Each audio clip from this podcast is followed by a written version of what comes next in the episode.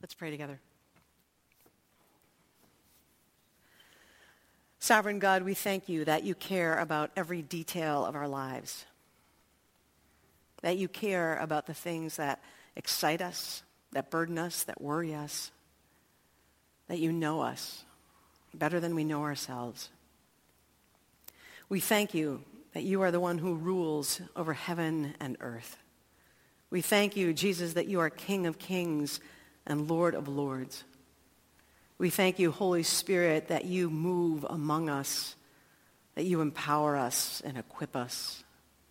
We thank you, Father, Son, and Holy Spirit, that you've known us before the foundations of the world. We stand in awe of that. We don't understand it, but we're grateful for it. And so we pray that on this campus we live lives of gratitude. We live lives of holiness. We live lives where we say, Holy Spirit, have your way. Prompt me to do what you would have me to do. Prompt us to do what you would have us to do. We pray that this is a campus that is known for sustainability, for caring for our planet, known for compassion and caring for each other, known for fearlessness and exploring places and ideas that some people might not want. We pray that you bless this campus so that each of us becomes more and more like you, and as a whole, we become more and more a place where the kingdom of God is made manifest. We thank you for interim. We thank you for those who are teaching us, and we pray that you give them the stamina they need. We pray that as we learn things that may be something totally different from what we normally study, that you'll just give us the joy of learning. Remind us that this is a luxury, that there are so many people in the world who do not have the gift of getting to just learn. So help us to be good stewards of this precious gift. We pray for all of our friends who are traveling. We pray for their safety. We pray that they see you.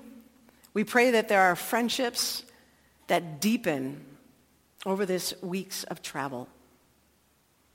God, we're grateful that this whole planet belongs to you. And we pray for all the dorms as they compete with Kilowatt and remember to take good care of this earth. Thank you for this opportunity to spur us all on to greater discipleship. And we thank you for your word. We thank you for scripture. We thank you that it teaches us and corrects us. And we pray tonight, Holy Spirit, that as we open your word, these old, old ideas, that these deeply rooted things of the church will become fresh and alive to us. Do what you need to do in this space tonight. And we pray this all through Jesus Christ our Lord. Amen.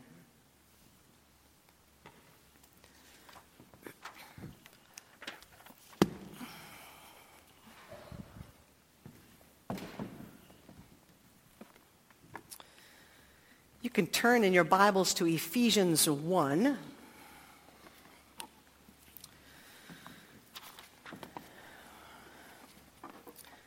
You can just, it's page uh, 949 in your Pew Bibles. We'll be reading uh, verses 3 to 14 and then chapter 2, verses 1 through 10, so you can kind of uh, line those up. Now, for those of you who've been worshiping with us or paying attention at all, you know that tonight we're talking about predestination and free will. Yes, I don't know if that was for predestination or free will, but um, thank you for laughing. Um, so these, the, the, sermon series for interim is in response to the questions that students submitted, y'all submitted at the end of last semester. And so last week we talked about the nature of God and the Trinity. Tonight, predestination, free will. Uh, next week, evangelism in a global context. And so think about it, it was uh, who is God? What has he done for us? What do we get to do for others is one way to think about it, all right? So tonight, um, predestination, free will. Now, this is a topic that has been written about and talked about and argued about, frankly, for 2,000 years. So we're not going to cover all the things in one sermon. I'm sorry to disappoint you. Um, but we're going to do our best that hopefully will inspire you and equip you to have good conversations with each other. So know that. Um, and as we begin to talk about predestination, we need to be really clear what it is not.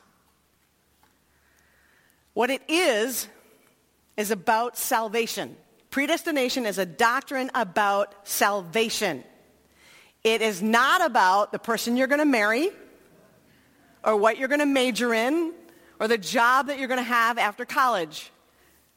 It's not about that. Predestination is a biblical teaching that is about salvation, about our eternal destiny. Okay?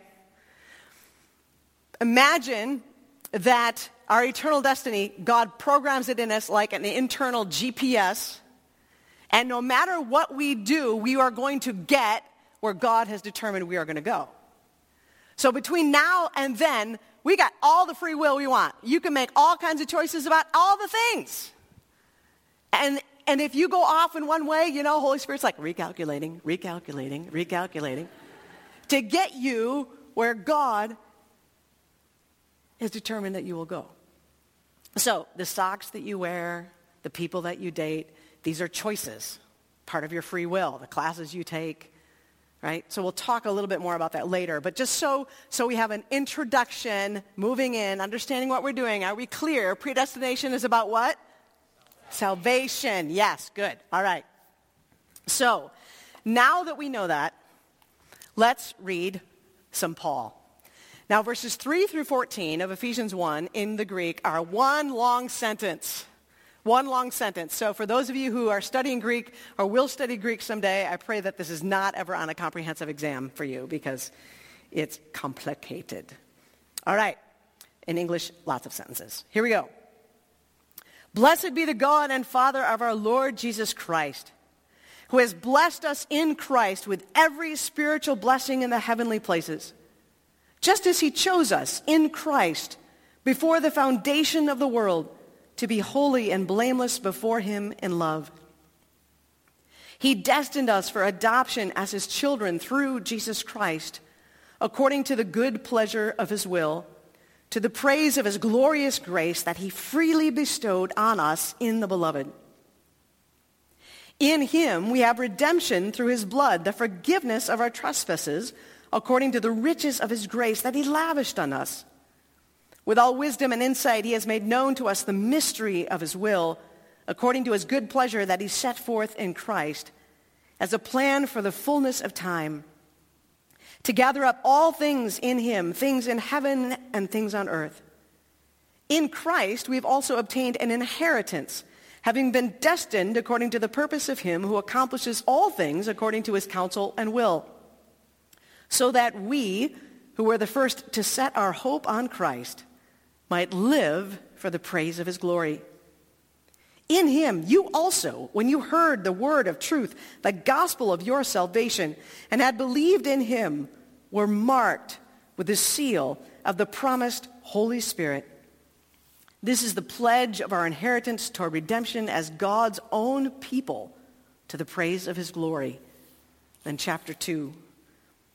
You were dead through the trespasses and sins in which you once lived, following the course of this world, following the ruler of the power of the air, the spirit that is now at work among those who are disobedient.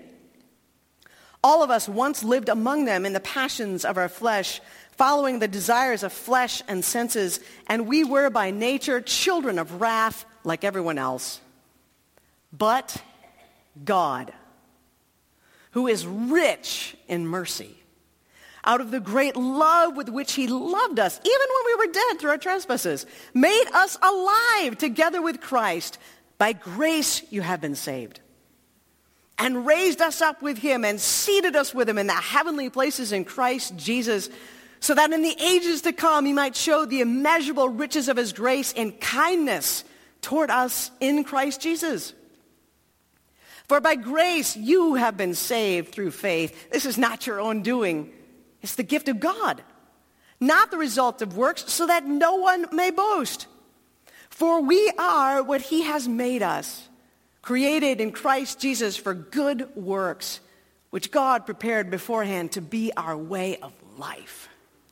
This is the word of the Lord. Paul is very excited about predestination. He is very excited about it.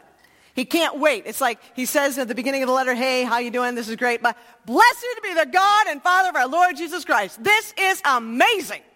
He chose us in him before the foundations of the world. This is crazy. Why is Paul so excited? Well, we have to remember where this whole thing starts out. We start out in damnation. That's our starting point. Children of wrath. We couldn't choose God if we wanted to. And there's nothing in us that wants to. That's the one decision we don't have free will over. Because of our depravity, because of our sin, we cannot choose God. We are physically, mentally, spiritually, emotionally unable to choose God. We cannot do it. We are sit, stuck in damnation. That's our lot. That is where we are. That's what we deserve. That's our spot. We could not choose God. And that's why when Paul lays this out and he says, but God, that's the turning point. But God, who is rich in mercy out of the great love with which he loved us, even when we were dead, made us alive together with Christ. Paul says, this is amazing. This is a miracle. In the first chapter, he uses the image of orphans who've been brought into a family, been adopted into a family. You don't choose God, God chooses you. God isn't precious to you, you're precious to God. That's the way this works. That's predestination.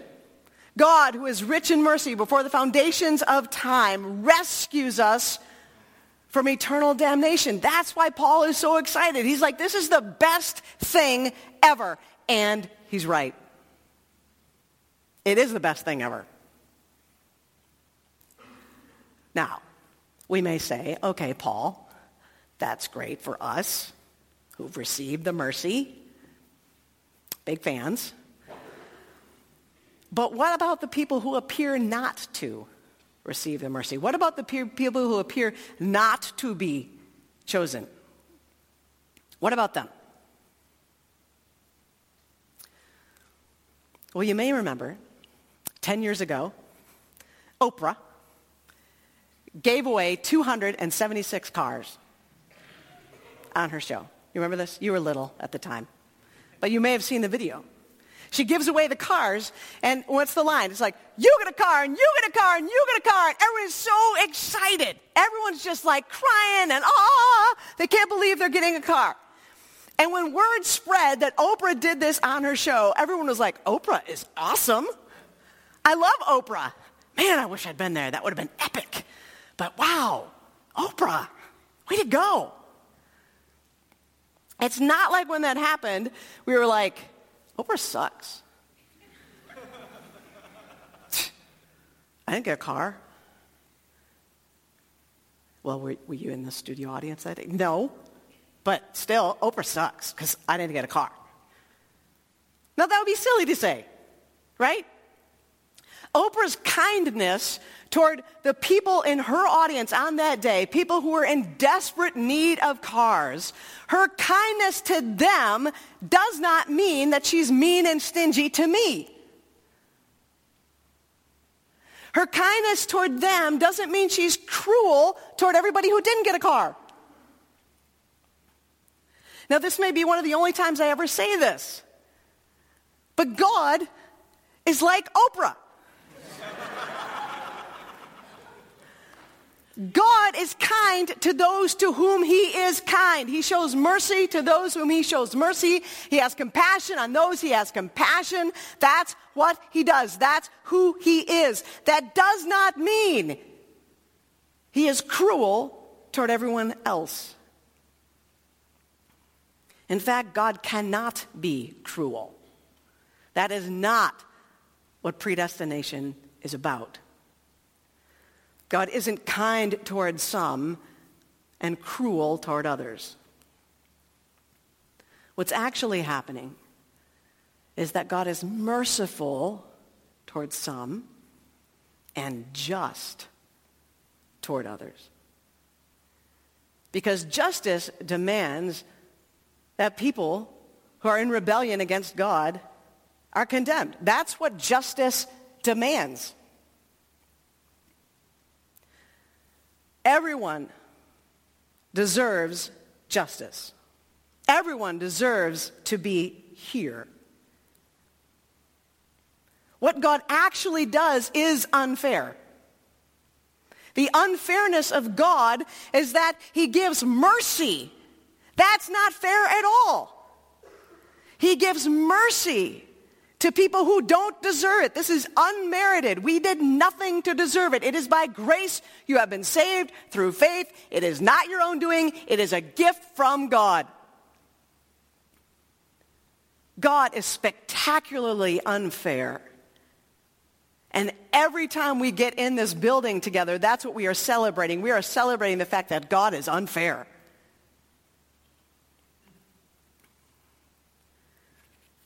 We get caught up in the fact that God acts in justice toward some and mercy toward others. But that's who he is. He's a God of justice and he's a God of mercy. We'll talk a little more about this next week when we talk about evangelism, but I think we operate from a faulty assumption that the people who get mercy are a really small group, and the people who get justice is, is a really big group. Why do we think that? Why do we think that God is a petty tyrant giving out mercy in thimbles and justice in gallons? Revelation gives us a vision of the kingdom of God, and it says, There is a multitude that cannot be counted. That's how big it is. From every tongue and tribe and nation gathered together before the throne. That's the vision. It's huge. The people who get mercy are many, many, many, many, many, many, many, many people. Will there be people who get justice? Yes. How many? I don't know, five.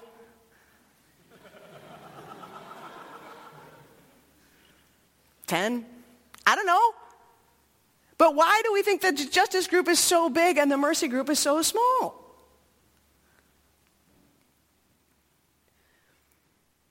I read through uh, scripture before I go to sleep at night, and I've been working my way through the Old Testament. And uh, a short time ago, I was in Second Chronicles, which I know is a life verse for many of you. Um, Second Chronicles is about the kings of Israel and Judah, and in case you didn't know, a spoiler alert, most of them are bad. And I'm reading, and as I go through Chronicles, there are these occasions when a really bad king repents. I'm talking really bad. Like makes people sacrifice their babies in fire to a pagan god kind of bad. Slaughters innocent people kind of bad. And the king repents. And it's not like a spectacular repentance. It's just like, oh, sorry about that. And God's like, oh, great, awesome. And he says to the prophet, Yeah, go tell him it's all good. I forgive him. He's fine. And I'm reading this and I'm thinking, Seriously? You're having mercy on that guy? I wouldn't have mercy on that guy. And that's the point. God's mercy is not like our mercy. And God's justice is not like our justice. And that's a really good thing for us.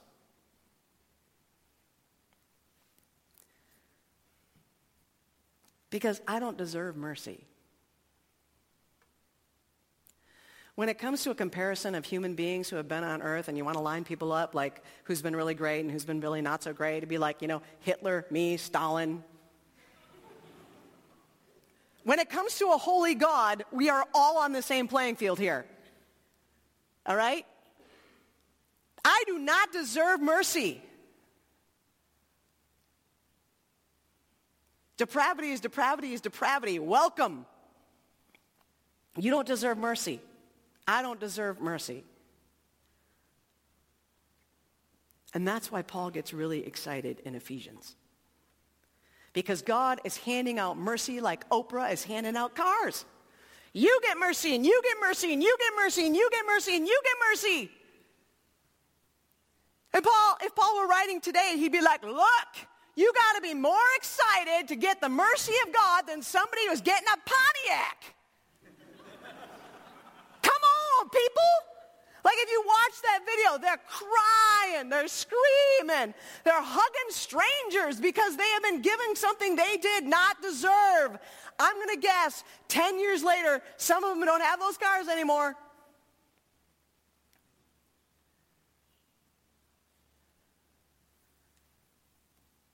But God, who is rich in mercy, before the foundations of the world, saved you. That's what predestination is about. And that's why people have studied this and actually loved this doctrine. Because it's about a merciful God who loves his people. And when Paul wrote about this, and Augustine wrote about it, and Calvin wrote about it, and Luther wrote about it, one of the main things they wanted people to understand about this doctrine was that it is a doctrine of assurance, a doctrine of comfort that says there's nothing you can do. There is nothing you can do to make God love you more. There is nothing you can do to make God love you less. If God, who is rich in mercy, has prompted the Holy Spirit and prompted you into responding to the gospel, there's, you're in. And that's what Calvin so wanted to be communicated. That this is a doctrine of comfort. This is a doctrine of rest. This is a doctrine who says, stop, stop trying so hard to impress God. That is, that is not what we're trying to do here. Stop worrying about whether or not you're saved. I had a seminary professor who said, if you worry about whether or not you're saved, you are.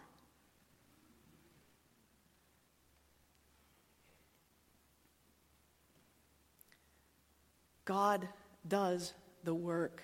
We do nothing. He loves us. That's the gift. That's the comfort.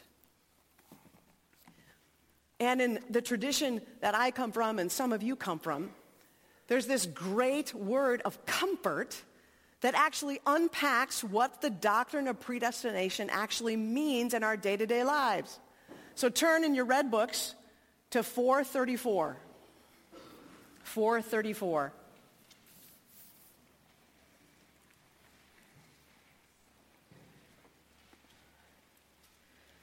Some of you may have memorized this along the way.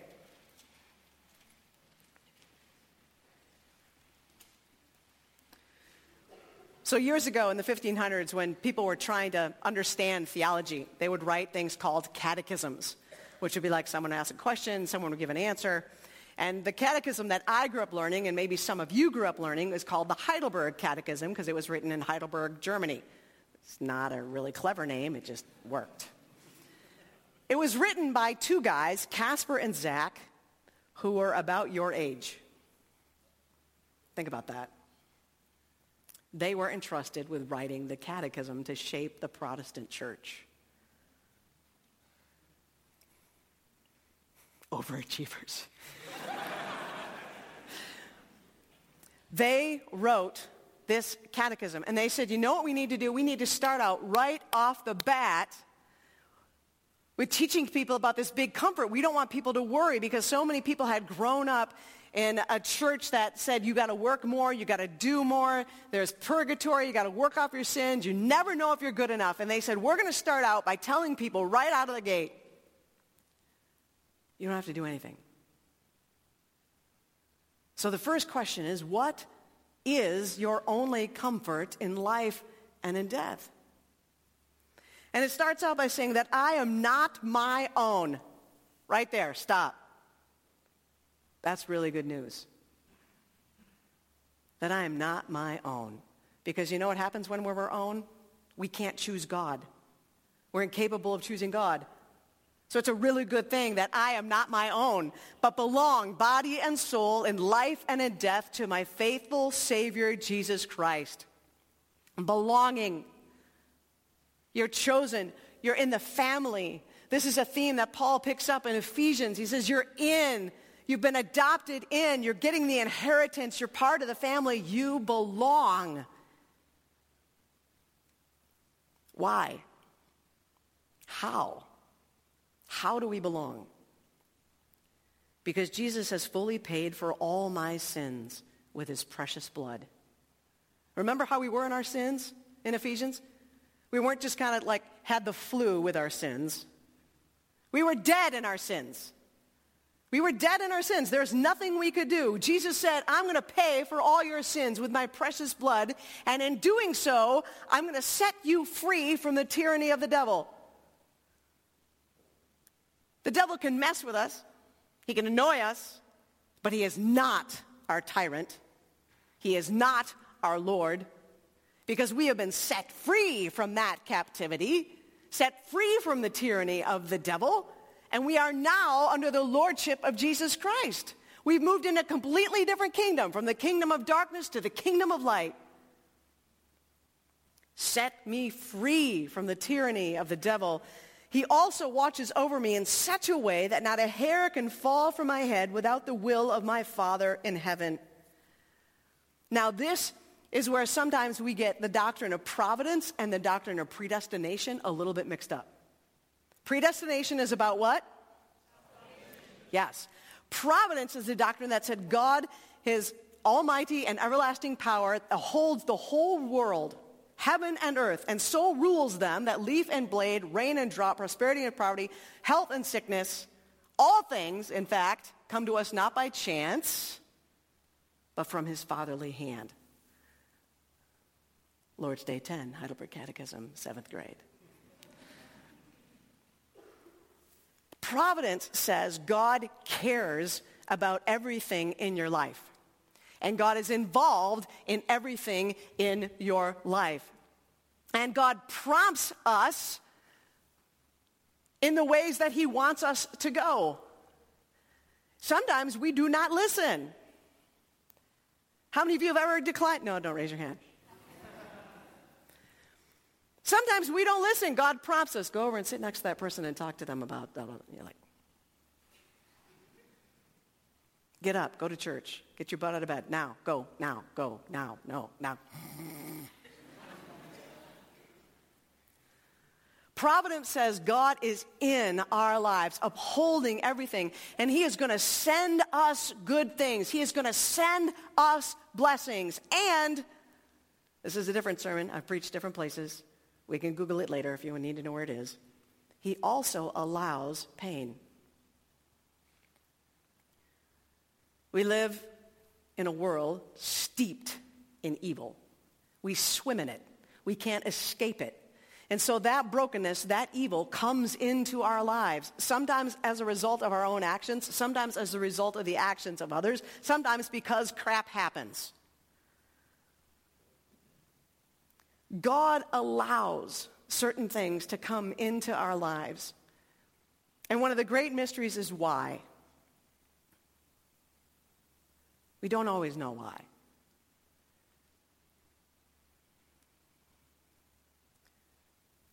But we have an idea. All things must work together for my salvation. It does not say, all things must work together for my happiness. All things must work together for my contentment all things must work together so that I have an easy life. Following Jesus is not an easy life. If you came in, you thought you were going to get an easy life, I'm sorry, you may exit at any point. That is not what we sign up for. But God's care and God's providence means that evil does not win. Evil does not win. It doesn't win in your life and it doesn't win in my life. So even when really bad things come into our lives, it's not like God steps back and goes, yeah, just for a minute, I'm going to let Satan kind of mess with you. He's in there. He's like, oh, Satan, are you done right now? Because right now I'm going to mess with what you messed with. And I'm going to do a little redeeming of this thing. It may not bring it back to where it was before, but let me tell you something, Satan, you're losing. Because I'm going to get done what I need to get done in this person's life so that they become more and more like my son, Jesus. All things work together for our salvation. And that's what Paul means in Romans 8 that we heard earlier. All things work together for our good. Our good is being in the image of Jesus Christ. That's our good. That's our best thing. Jesus, in case you don't remember, suffered quite a bit. If all things are going to work together for our good, for our salvation, we can assume there will be some suffering involved. But evil loses. And God is always up to something. That's what that means. That's the doctrine of providence. When someone breaks up with you, God's still up to something. When you get married, God's still up to something. When you get a job, God's still up to something. When you don't get the job, God's still up to something. Because I belong to him, Christ, by his Holy Spirit, assures me of eternal life. And that was the big, big thing for Calvin. He wanted you to have the assurance of eternal life, that you didn't worry about it anymore, that you would sleep peacefully knowing that God's got it. You are assured of eternal life and makes me wholeheartedly, you've heard that word before, wholeheartedly willing and ready from now on to live for him. Because I'm not my own anymore. I'm going to live for him. That's the gift that we get to give back to God for the gift of his mercy to us is we get to live a life of gratitude back to him. Everything we do is a gift back to God. And this is why we are responsible for our choices. We are responsible for hemming in our bad desires. We'll be talking a lot about that this spring. We're responsible for the choices that we make, which move us more and more into the image of Jesus Christ or less so. But the more we let the Holy Spirit come and do our work, the more we are wholeheartedly willing and ready from now on to live for Him.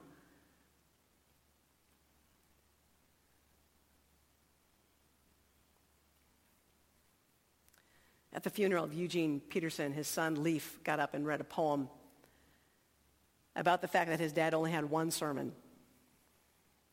In all of his years of ministry, he just had one sermon. And Leif said it was the same sermon that he prayed over us every night before he tucked us in, and it was this. God loves you, He's on your side, He's coming for you, He's relentless. God loves you. He's on your side. He's coming for you. He's relentless. God loves you.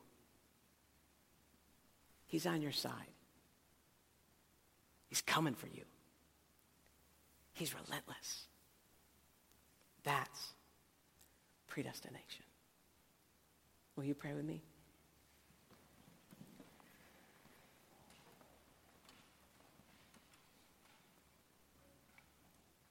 God, we stand amazed and humbled.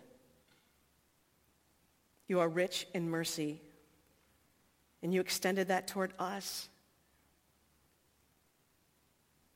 We pray, Holy Spirit, that you indeed set this seal upon us. That you continue to work within us so that we can come to understand more and more the gift we've been given and live our lives in response. Thank you, Jesus Christ, that you have fully paid for all of our sins with your precious blood. Thank you that we are set free from the tyranny of the devil. Thank you, Father, Son, and Holy Spirit, that you watch over us so closely and that you're always up to something. We long for the day of your return, Christ Jesus. We long for the day when the kingdom of light will triumph completely over the kingdom of darkness. We long for the day when the children of mercy will be gathered together before your throne from every tongue, tribe, and nation, a multitude that no one can count, where people have received mercy upon mercy upon mercy. And we are laughing and crying and screaming and hugging strangers because you have given us this gift. Thank you, thank you, thank you. In Jesus' name we pray. Amen.